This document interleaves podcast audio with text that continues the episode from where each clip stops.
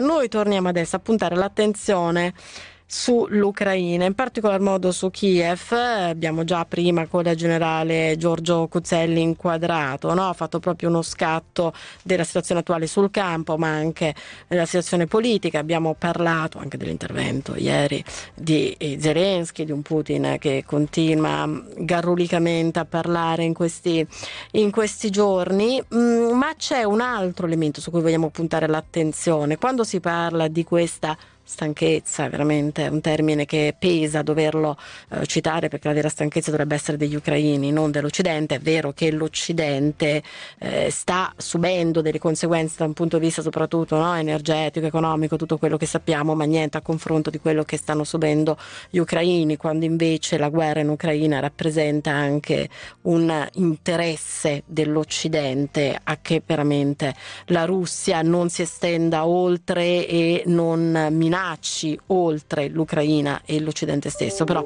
di questo ne abbiamo parlato e torneremo a parlarne.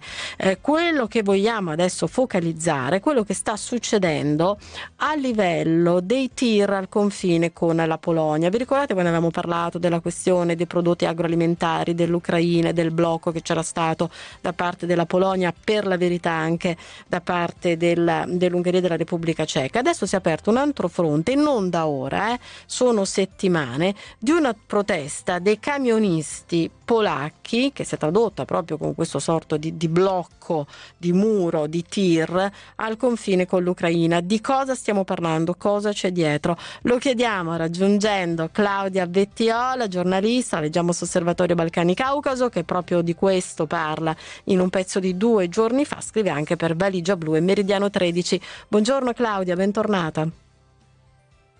Buongiorno, buongiorno a tutti e a tutte. Allora Claudia, ci aiuti a inquadrare che cosa sta succedendo e perché i camionisti della Polonia sono veramente sul piede di guerra rispetto all'Ucraina?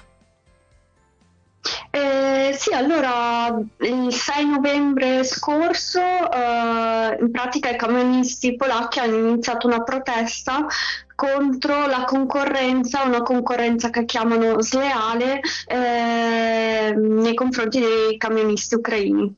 E I gli autotrasportatori polacchi si lamentano di aver subito eh, gravi danni economici da quando praticamente eh, a giugno del 2022 e fino a giugno del 2024 l'Unione Europea ha, ha abolito diciamo, tutti i requisiti eh, mm. di permesso e autorizzazione per i camionisti. Eh, che quindi entrano ed escono dalla, sì. dall'Unione Europea. Ecco.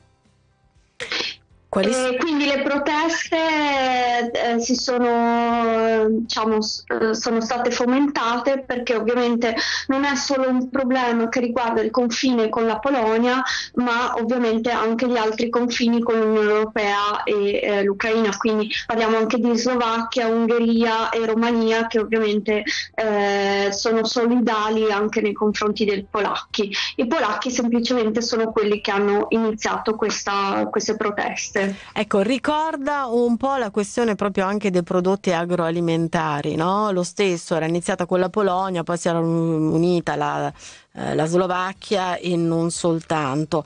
Cioè sembra quasi Polonia che tra l'altro invece da un punto di vista di tenuta rispetto all'appoggio all'Ucraina contro la Russia, diciamo la più granitica, no? Lo è stata col governo Morawiecki, ma insomma le stesse eh, dichiarazioni che arrivano adesso fanno capire che tutto è l'insegno della continuità. Eppure queste frizioni ci sono. Com'è che si tiene tutto insieme? Da una parte un'assoluta e granitica sostegno alla causa ucraina, dall'altro però volta a volta problemi molto molto pratici che emergono e, e che ovviamente le autorità poi polacche non possono fare a meno anche in qualche qualche modo di abbracciare.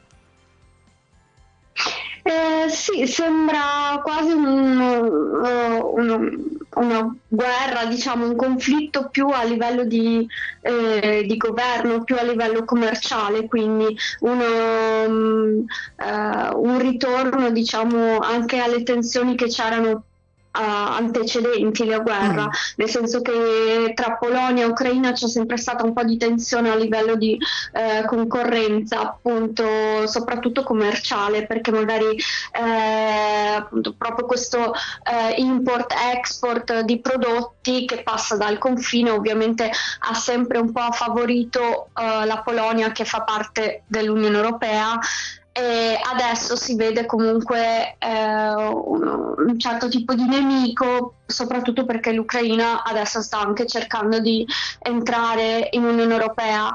E quindi gli ucraini tra l'altro si chiedono anche eh, com'è che quando la Polonia o eh, la Repubblica Ceca sono entrate in Unione Europea, gli italiani o gli inglesi o i francesi in quel momento lì non, non hanno mai bloccato i camionisti che arrivavano da, da, da questi paesi. Quindi eh, c'è un po', c'è un po questo, questa tensione a livello proprio di eh, tensione a livello di commercio, chiaramente mm. perché il commercio commercio è comunque qualcosa di molto importante per, per questi paesi, nel senso che vivono di quello eh certo, effettivamente. Certo. Quindi, eh, quindi, se da un lato si pensa che comunque anche i, i polacchi abbiano delle ragioni un po' giuste ed economicamente giustificate, eh, chiaramente in tempi di guerra le cose comunque dovrebbero essere annullate eh, per un discorso un po' più ampio ecco, del, della questione. Eh, sì, così dovrebbe essere. Ma dal punto di vista del sentire no, degli, degli, ucraini, cosa percepisci? Nel senso, rispetto a questa mm, tenuta che non dico si sta sfaldando, ma che comincia un po' a traballare, viene un po' condizionata da parte dei paesi occidentali, no? rispetto al sostegno alla guerra in Ucraina, eh, dell'Ucraina contro della Russia contro l'Ucraina, perché l'Ucraina si sta soltanto difendendo e sta difendendo il suo territorio. La questione degli aiuti, vediamo che la tranche di aiuti adesso è tutto congelato negli Stati Uniti e se ne riparlerà a gennaio 2024 che sarà attraversato prima dalle urne europee, poi ovviamente l'appuntamento e quindi una campagna elettorale molto intensa per quanto riguarda gli Stati Uniti. Ecco, mm, in qualche modo in questo momento gli ucraini secondo te si sentono un po' scaricati dall'Occidente e anche dai suoi vicini di casa oppure riescono a dividere le cose e capire che con la Polonia beh, ci sono sempre stati problemi di ordine ordine commerciale, di confine, insomma, cos'è che prevale a livello di sentimento in questo momento? Gli ucraini in questo momento sono molto stanchi ovviamente la stanchezza eh, non aiuta neanche a livello, a livello, morale e quindi anche il fatto che eh, appunto l'Unione Europea o comunque anche i paesi amici diciamo comunque che hanno sempre sostenuto eh, l'Ucraina sì, si sentono un po', un po' abbandonati ed è un discorso che un po' ritorna anche dopo appunto il 2014 quando mm. in realtà la guerra è iniziata nel 2014 quindi c'è questo sentimento che appunto con il passare del tempo eh, anche questo sostegno vada un po' eh, a diminuire. E, e chiaramente Mm, nel caso in cui succedesse a livello proprio più concreto sarebbe, sarebbe un po' una, una distruzione a livello, a livello, abbastanza grosso, nel senso certo. che gli ucraini hanno bisogno del sostegno concreto, morale, ma anche appunto proprio concreto del, di questi paesi. Quindi chiaramente tutti questi piccoli screzi a destra e a sinistra, insomma, comunque creano un po' di... Ehm, di delusione, di, eh, so, certo. di mancanza appunto di, di attenzione. Ecco.